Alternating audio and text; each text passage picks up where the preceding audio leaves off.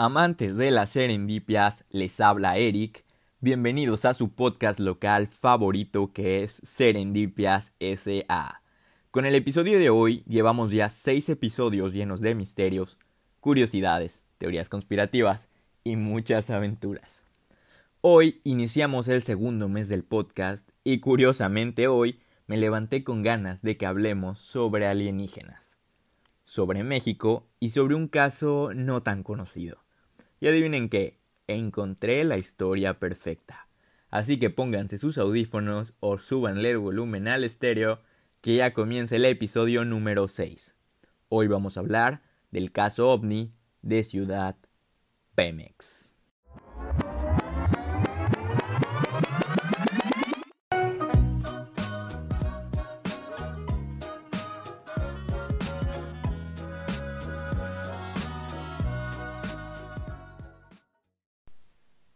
Ok, ok, ok. No voy a mentir. Llevo varios episodios queriendo hablar de alienígenas. La ciencia ficción me encanta y los aliens son algo que siempre dan mucho de qué hablar. Había muchas opciones en el abanico para hablar sobre aliens u ovnis, quizá el caso Roosevelt o el caso del Área 51. Pero la semana pasada me topé con una historia mexicana muy misteriosa y de la que se habla muy poco. Estoy hablando del caso OVNI de Ciudad Pemex en 1973. Si no sabías que existía un lugar llamado Ciudad Pemex, no te preocupes, yo tampoco lo sabía. Ciudad Pemex es una pequeña localidad ubicada en el municipio de Macuspana del estado de Tabasco. Su peculiar nombre, como supondrás, se debe a que la población fue creada por la empresa petrolera Petróleos Mexicanos para albergar a trabajadores de la empresa que elaboraban en la planta de absorción que posteriormente se convirtió en el complejo procesador de gas Ciudad Pemex, que es uno de los productores de gas y azufre más importantes del país. Por esta razón, Ciudad Pemex, más que una ciudad tradicional para vivir en familia, es una ciudad o un poblado para gente trabajadora. Muchos obreros de varias partes del país se mudaron a ella para incorporarse a las filas de petróleos mexicanos. La vida en la ciudad era muy rutinaria y no solían ocurrir cosas que llamaran la atención. Después de todo, no tenía más de 5.000 habitantes. Hasta el primero de junio de 1973, cuando se cree fueron visitados por seres de otro mundo. Los pobladores cuentan que durante la noche del primero de junio hubo una gran tormenta eléctrica. Los vientos eran fuertes y los relámpagos estruendosos. Los obreros salían de sus trabajos e iban a comprar rápidamente entre rayos y ráfagas de viento. La gente se encerró debido a la intensidad de la lluvia, pero lo que más llamaba su atención era que los relámpagos parecían ser de colores. Nadie daba crédito a lo que estaba viendo, después de todo yo jamás he visto un relámpago de colores. Entonces la gente estaba muy asustada. Lo que le siguió la fuerte lluvia a los relámpagos de colores fue un apagón en toda la ciudad. Y lo más extraño fue que por ahí de las diez y media de la noche comenzaron a verse luces que se movían de un lado a otro en el cielo. En palabras de los pobladores, eran como bolas de lumbre de distintos colores que danzaban entre los rayos. Toda la información que les estoy dando es de testimonios de entrevistas que le han hecho a varios pobladores que vivieron el suceso. El miedo creció aún más cuando desde la base aérea militar número 16 de la Armada de México, que está cerca de ahí, se escuchaban como bombas, detonaciones. Estos estallidos cimbraban la tierra, los animales de los corrales y los perros se asustaban. Después se dijo que las explosiones era artillería de la base aérea que le disparaba las luces, pero esto no ha sido comprobado. Aquí hay muchas cosas importantes que remarcar. La primera es que estamos hablando de los años 70 en una localidad de México. Si hoy en día pasara algo así, sin duda nos vendría a la mente un ovni, en parte por la gran cantidad de películas y contenido de alienígenas que hemos consumido. Pero los pobladores de Ciudad de Pemex en esa época no tenían ni idea qué estaba sucediendo. Como podrás ver, en vez de mencionar la palabra ovni para las luces que veían, utilizaron bolas de lumbre. Esto es importante recalcarlo ya que reduce la posibilidad que se hayan montado una historia de ovnis solo porque sí. Quería recalcar este punto, continuamos con la historia. El día siguiente sería puro caos y miedo. El sol salió de nuevo y la gente estaba realmente intrigada. Todos querían saber qué había sucedido. La prensa, sin falta, también se encontraba investigando y preparando lo que sería la primera plana del periódico. Y es con esta investigación que nos topamos con una de las pocas pruebas que existen de este caso, las huellas de los visitantes.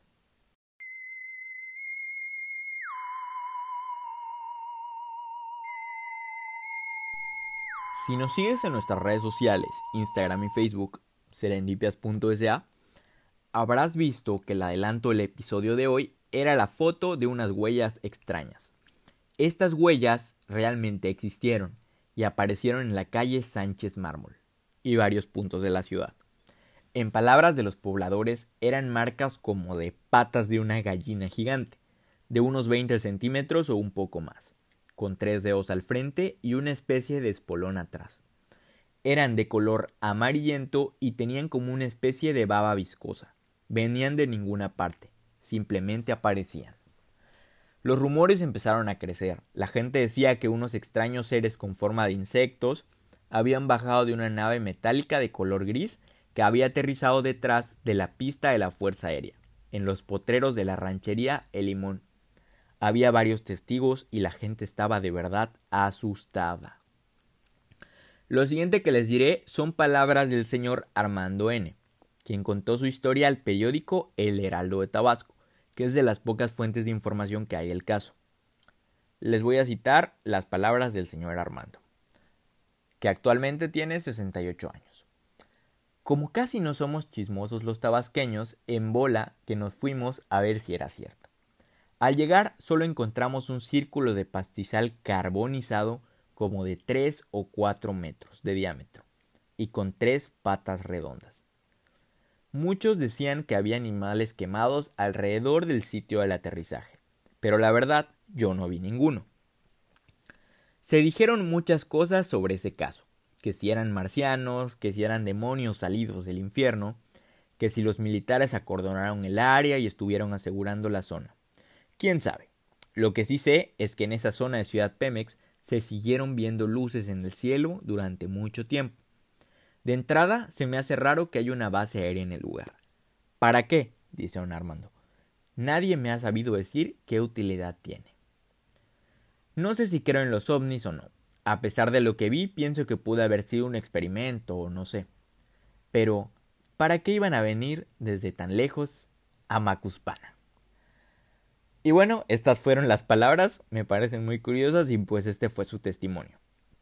Eh, de lo mejor que considero este testimonio es que no siento que esté exagerando con los hechos, simplemente está dando su postura y se escucha bastante bien. Respecto a otras pruebas, en los show notes del episodio les voy a compartir fotos de los periódicos de la época que hablaron del caso. Se hicieron investigaciones con muchos de los testigos y se pueden destacar titulares muy curiosos como Aterriza un ovni en Ciudad Pemex conmociona a los habitantes de Ciudad Pemex una serie de extraños sucesos. O uno de mis favoritos, un apagón, un resplandor, huellas insólitas, sacate aplastado. Todo un completo enigma. Estos fueron algunos de los titulares que, que hubo en la época sobre la noticia. Y bueno, fueron estos mismos periódicos, gracias a los que tenemos actualmente las fotografías de las huellas y del pastizal carbonizado. Quizá no en mucha calidad porque eran los años 70, pero las tenemos. Eh, la verdad es que no existen muchos recursos gráficos de ese tema más allá de estas fotografías. Quizá por la época o quizá porque se ha buscado mantener en silencio este caso. Curiosamente los sitios de donde he obtenido la información para el episodio son El Heraldo de Tabasco y El Diario Presente, que también es un periódico de Tabasco. No existe mucha cobertura sobre el tema. Mi parte favorita fue buscar testimonios de personas en Internet, que si bien no se puede asegurar que sean 100% verídicos, me parecen muy interesantes. Y en lo personal, siempre he creído que la mejor forma de aprender sobre un suceso es escuchando a las personas que lo hayan vivido o a las personas del lugar. Entre ellos encontré los siguientes comentarios en foros y redes sociales. Alberto Matús dice, es verdad, todos conocemos esa historia, no me tocó vivirlo, pero nuestros padres, abuelos, tíos y personas un poco mayores lo vivieron. Al día siguiente, la mayoría de la gente lavó con jabón y cloro las huellas. Lástima que ya no hay suficiente evidencia. El rancho donde estacionaron lo compró la Fuerza Aérea. Y es verdad, dicen que llegó gente vestida muy elegante y establecieron un perímetro. El usuario Freckles Bios le respondió Es verdad, incluso yo recuerdo que por el parque de Ciudad Pemex hay unas huellas que pudieron rescatar. Están en cemento y sin placa. Digo yo la última vez que estuve ahí porque era una niña de 5 años. Pero mis familiares y amigos que presenciaron esto sí contaban todo lo de las luces, las huellas, los tipos que llegaron, no pudieron pasar y los demás rumores que mencionas. Es algo muy conocido y aún muy comentado por allá. Las rancherías de alrededor y en Macuspana. Y por último, Alberto Ramos opina lo siguiente. Hola, verdad o mentira, es un hecho que sí sucedió en mi querido pueblo natal, Ciudad Pemex. Por aquel entonces era un jovencito, y sí vi las pisadas de tres dedos en el famoso metro del pueblo.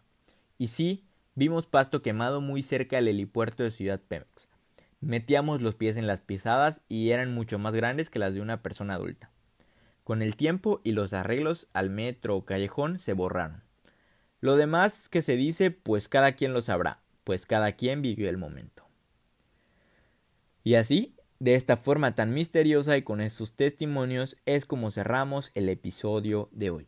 En algunas cosas me parece demasiado extraño, pero por otro lado hay cosas que me llevan a pensar que posiblemente sí ocurrió. Las huellas, los pastizales, la época en que se dio, y que sea una leyenda urbana que haya resistido tantas generaciones entre la población de Ciudad Pemex. La respuesta final a si esto es verdad o mentira la tienes tú, querido espectador pero lo que sin duda es verdad es que es una historia fascinante, misteriosa, divertida y se merecía su propio episodio. Y bueno, cerramos con la serendipia del día de hoy. Hoy nos pusimos muy cósmicos. Ya tocaba una historia con toques de otro planeta. Muchas gracias por estar aquí otro viernes escuchando el episodio. Si te gustó el episodio, compártelo con un amigo y no dudes dejar tu valioso comentario o sugerencia de episodio. Espero que les haya gustado la historia y que hayan aprendido algo nuevo. Nos escuchamos la siguiente semana con otra historia extraña. Como cada episodio les pido que recuerden lo siguiente. Sean curiosos, cuestionense todo, infórmense bien y por favor, si ven un ovni, tomen evidencia. Mi nombre es Eric y esto es todo por hoy. Hasta la próxima.